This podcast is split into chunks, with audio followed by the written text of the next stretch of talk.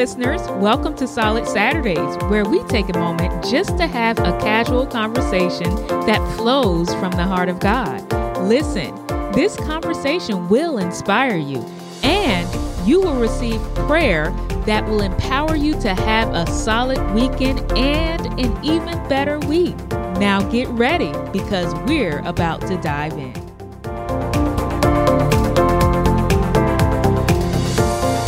Right, y'all. So we're here, and we're here with our second episode of the season, and this is a good one, y'all. It's unplanned, but it's something that God had laid on my heart when I was listening to the last episode. So today's episode is titled Temptations.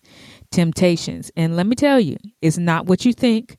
So you want to make sure that you share this episode because this episode right here will set you free. That's our aim, right? To share the good news and set God's people free. So, last episode, I touched on temptation just a little bit. And as I was reviewing the episode, Holy Spirit whispered that we needed a full episode on temptation because I believe that sometimes we can think that temptation is super obvious. I think that we're super alert of the obvious temptations, but God never put a name on what the temptation was. So the truth about temptation is that it's not super obvious, y'all. Of course, we can identify the obvious temptations. However, most things that are true temptations for you are hidden, or you genuinely don't see anything wrong with what you're doing, which means that it's still hidden, y'all. it means that you're not aware of the fact that it is, in fact, a temptation. Now, I know that sex before marriage is a sin. We all know that. Actually, I want to do a podcast on that because I think that these truths are passed down to us, but it's passed down without understanding. And that's why this generation or these younger generations are struggling so much because they're like, if I don't understand why it's a sin, then why shouldn't I do it? And okay, fine. I agree with that. There should be understanding. The Bible says that people perish because of lack of knowledge. So I'll do a podcast on that. But we know that sex before marriage is a sin. So therefore, I am more aware of the different temptations that will lead to sex. I'm more aware. I know what leads to sex because the sin is obvious. So I made myself more aware of that. So when I get that feeling and need sexual healing, I don't text my male friends. I don't call my male friends. What I'm saying to you is because I'm aware of the sexual sin, I'm not going to set myself up to fall into that sin because I'm human. And the Bible says that we ought not to think of ourselves more highly than we are. We are all living in this flesh. And if the enemy thought that he could tempt Jesus, what makes us think that we are untouchable to what the enemy sends our way? So I'm not going to set myself up to fall into a sexual sin if I know it's a sin or any sin for that matter. It's all about that we become more aware of the temptation that leads to the sin. So it also leads to setting boundaries. My boundary when it comes to me wanting sexual healing, because my body still works, right? My boundary is I'm not going to call or text a male friend. That's just not wise. However, that doesn't stop them from texting me. I've been in a position where a male has contacted me and asked if I wanted to have sex. I declined, but that didn't mean that I didn't want it. That didn't mean that it wasn't hard for me to decline because we live in this flesh. It's a real thing. It was a temptation, but it was a temptation that I was aware of. So therefore, I was prepared so that I don't fall into sin. Y'all following me? There are other temptations out there that lead to sin that people don't even think twice about. For instance, lying is a sin. Actually, Solomon said that the Lord hates six things. In fact, he says that seven are detestable to the Lord arrogant eyes, a lying tongue, hands that shed innocent blood, a heart that plots wicked schemes, feet eager to run to evil, a lying witness who gives false testimony, and one who stirs up trouble amongst his brothers. This is so good, y'all. So the Lord hates lying tongues and he hates arrogant eyes. These are things that people do every day, but we don't talk about it every day or every Sunday or whatever when it comes to our religion, our faith, and our Christianity. These things are often overlooked, but God hates them. It's sin. What temptation leads to people lying? What temptation leads to people being arrogant? What temptation leads to people stirring up trouble? What temptation leads to people gossiping? Come on, y'all. Like when I read the Bible, these are questions that I ask because the Bible is meant to expose these things so that we can become more aware of it. Now, the enemy will have you to think that it's exposed to bring you shame. The devil is a liar. The Bible exposes these things to make us more aware of it so that we can be aware of the different temptations that may come our way to lead us into that sin. We pray the prayer all the time lead us not into temptation, but deliver us from evil. He can lead us not into temptation, but that takes us reading His word for Him to lead us. Because the Bible says, we said it last week, that the word is a lamp unto my feet and a light unto my path, and that our steps are ordered by the Lord. In order for God to order our steps, we must be anchored in His word. Our ordering comes from us knowing His word. So we know the obvious sins and temptations, but let's look at the behaviors that we do on an everyday basis without second thought. This is a tough episode today, y'all, but it's my prayer that it's going to bring self awareness and clarity on how we're really living. So just ask yourself, how am I really living? Or if you have somebody sit next to you, say, how you really living? For real, how are you really living? It's easy to quote the scripture that says that we ought to present our bodies as a living sacrifice, holy and pleasing unto God, for this is our true worship. That is an easy scripture to quote, but are we, li- how you really living for real? Are you really presenting your body? Are you really presenting your life as a living sacrifice to God daily? And if I'm honest, then I would say that I would present my body multiple times.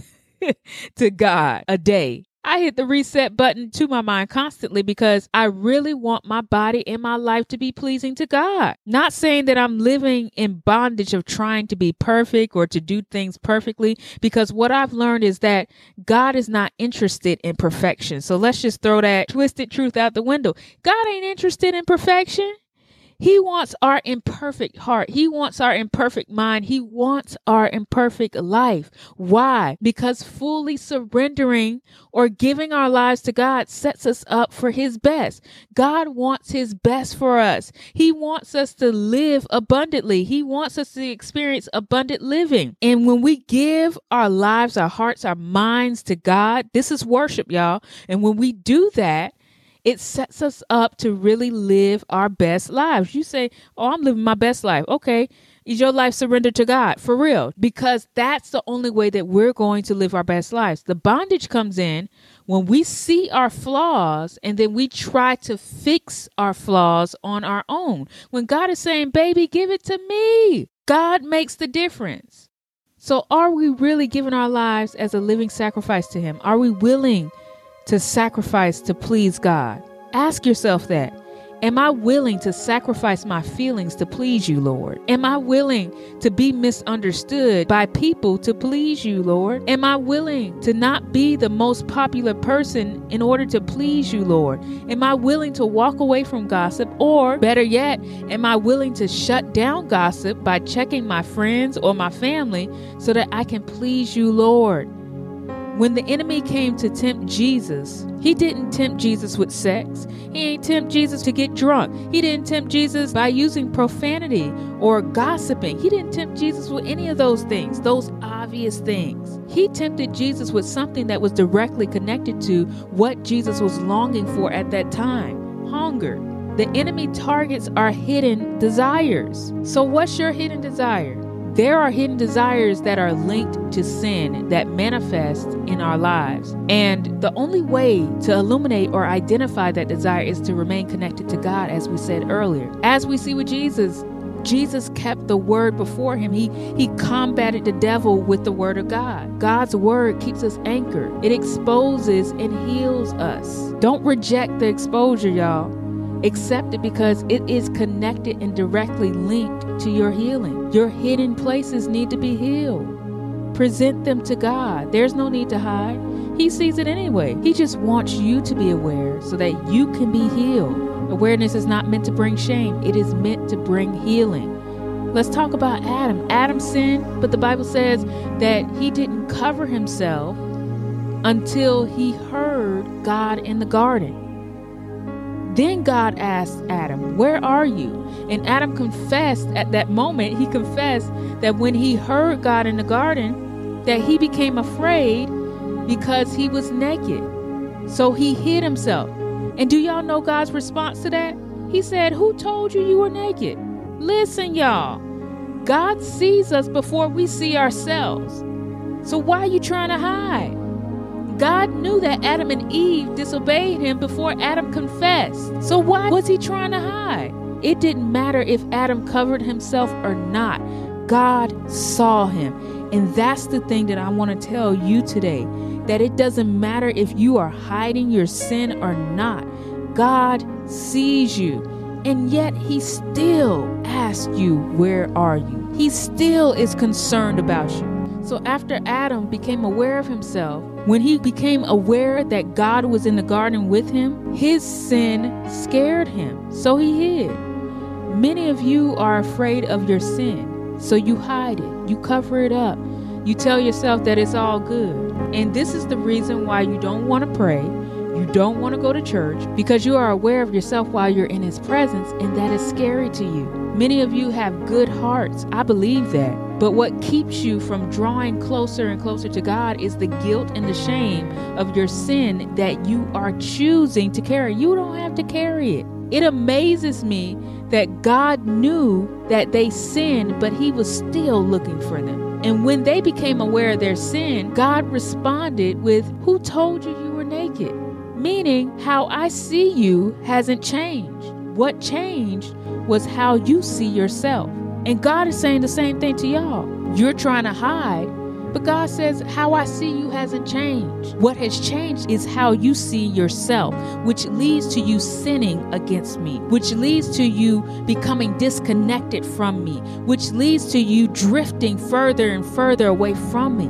But I want you to know that I still love you. How I see you hasn't changed.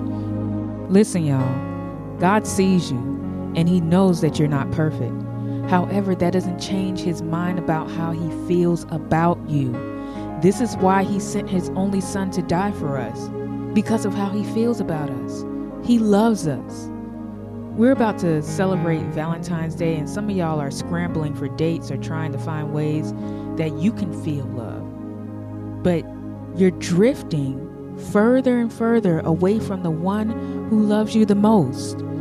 It's time for you to present everything that you are to God. It's time to present your sins, your flaws, your pain, present it all to God. I mean, really, what do you have to lose? He already knows anyway, and He still chooses to love us. What a mighty God we serve.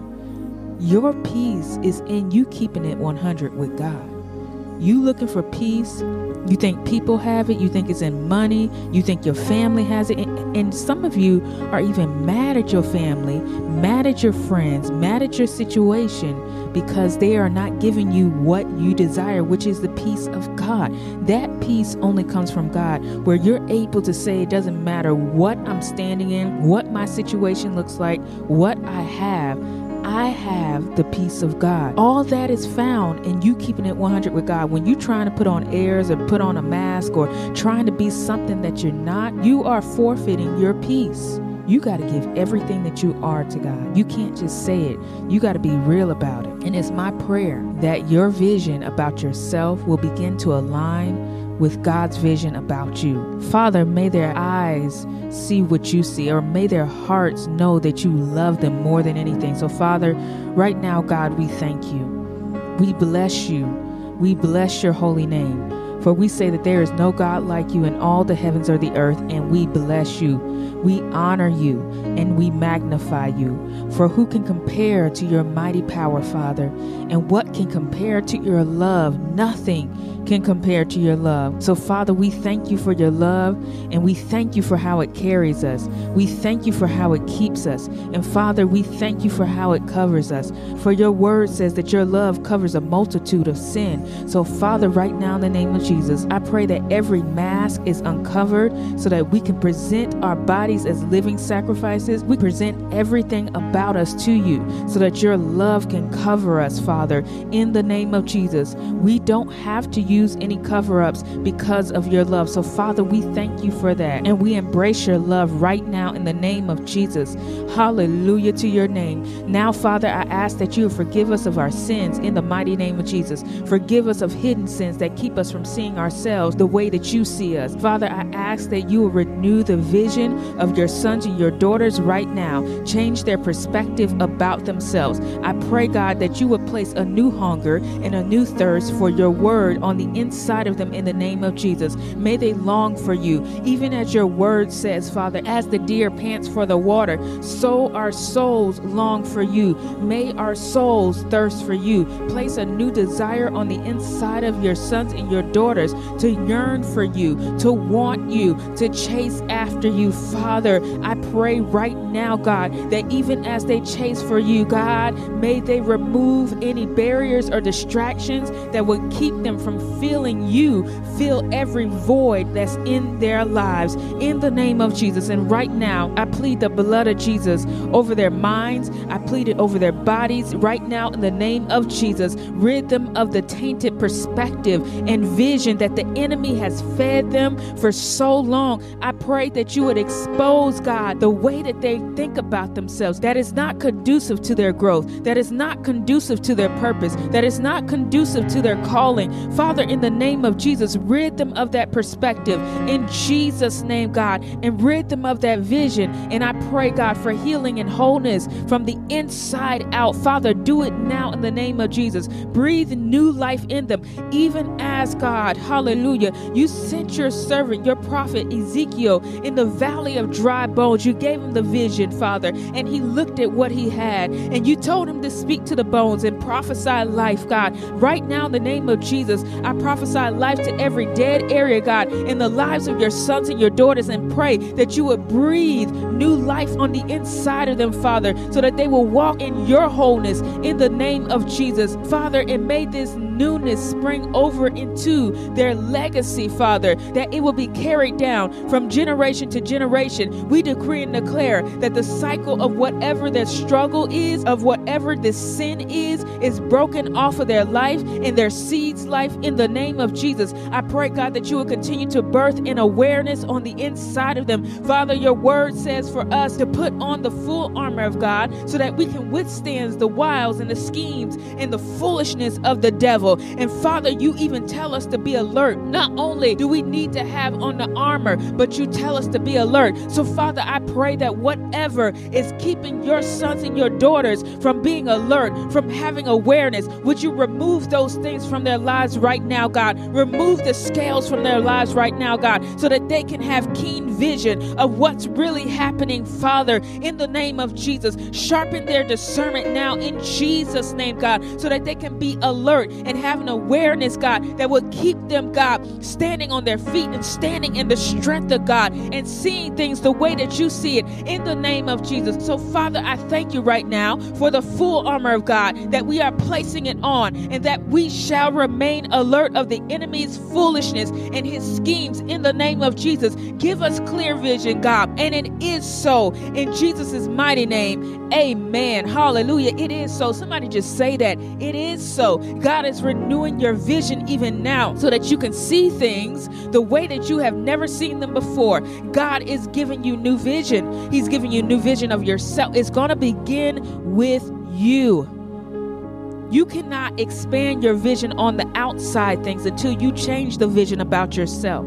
So I pray that you will receive that and receive the new vision that He gives about you. Now, if you have been running from God and you want to have a relationship with Him or renew your relationship with Him, then I encourage you not to wait. Now is not the time to wait. Now is not the time to say that I'm going to do it tomorrow. Now is not the time for that because Number one, tomorrow's not promised. And number two, there are things that God needs you to do today. God needs you, and the kingdom of God needs you. The body of Christ needs you. You have a purpose that will add to the effectiveness of the body of Christ. Stop letting the enemy feed you those lies. Stop letting him deceive you of your true purpose. You are valuable, and you will find that you are most valuable in the kingdom of God, linked up with more brothers and sisters that are like minded like you. So don't wait. Let's do this thing right now. Paul tells us that if we confess with our mouth and believe in our heart that Jesus died for our sins and God raised him from the dead on the third day, that we will be saved. There is no ifs, there is no ands, there is no buts about it. If you do this, then you will be saved. God wants you saved. Peace is accessible to you. Joy is accessible to you. Freedom is accessible to you. Happiness is accessible to you. Strength is accessible to you. Everything that you may be looking for right now in this moment, if you accept Jesus Christ as your Lord, it is accessible to you. Don't let the enemy feed you those lies. I feel like there are many of you listening right now, and you are battling in your mind because of what the enemy is feeding your mind, the thoughts that are, are fighting you against this decision right now. But I plead the blood of Jesus over your mind, and I pray that you would cast down every thought that exalts itself against the knowledge of Jesus Christ and bring it captive under the obedience of Jesus Christ. God wants you saved, and it will be the best decision that you will ever make. That's why there is so much resistance because it is the best decision that you will ever make in your life. Just open up your heart and ask God to come in and repeat after me. Say, Jesus, I come to you just as I am. I am a sinner in need of a Savior. So I open my heart and I ask that you come into my heart. I want to be a part of your family. You said in your word that if I acknowledge that you raised Jesus from the dead and that I accept him as my Lord and Savior, that I would be saved. So, God, I now say that I believe, hallelujah that you raised Jesus from the dead and that he is alive and well. I accept him now as my personal Lord and Savior. I accept my salvation from sin right now. And now I declare that I am saved. Jesus is my Lord. Jesus is my Savior. Thank you, Father God for forgiving me. Thank you, Father God, for saving me. And thank you, Father God, for giving me eternal life with you. We bless you, God, and we pray this in Jesus' name. Amen. Listen, y'all, angels are rejoicing right now if you prayed that prayer. And guess what? Since they're rejoicing, since they're having a party, I'm having a party right now with you as well.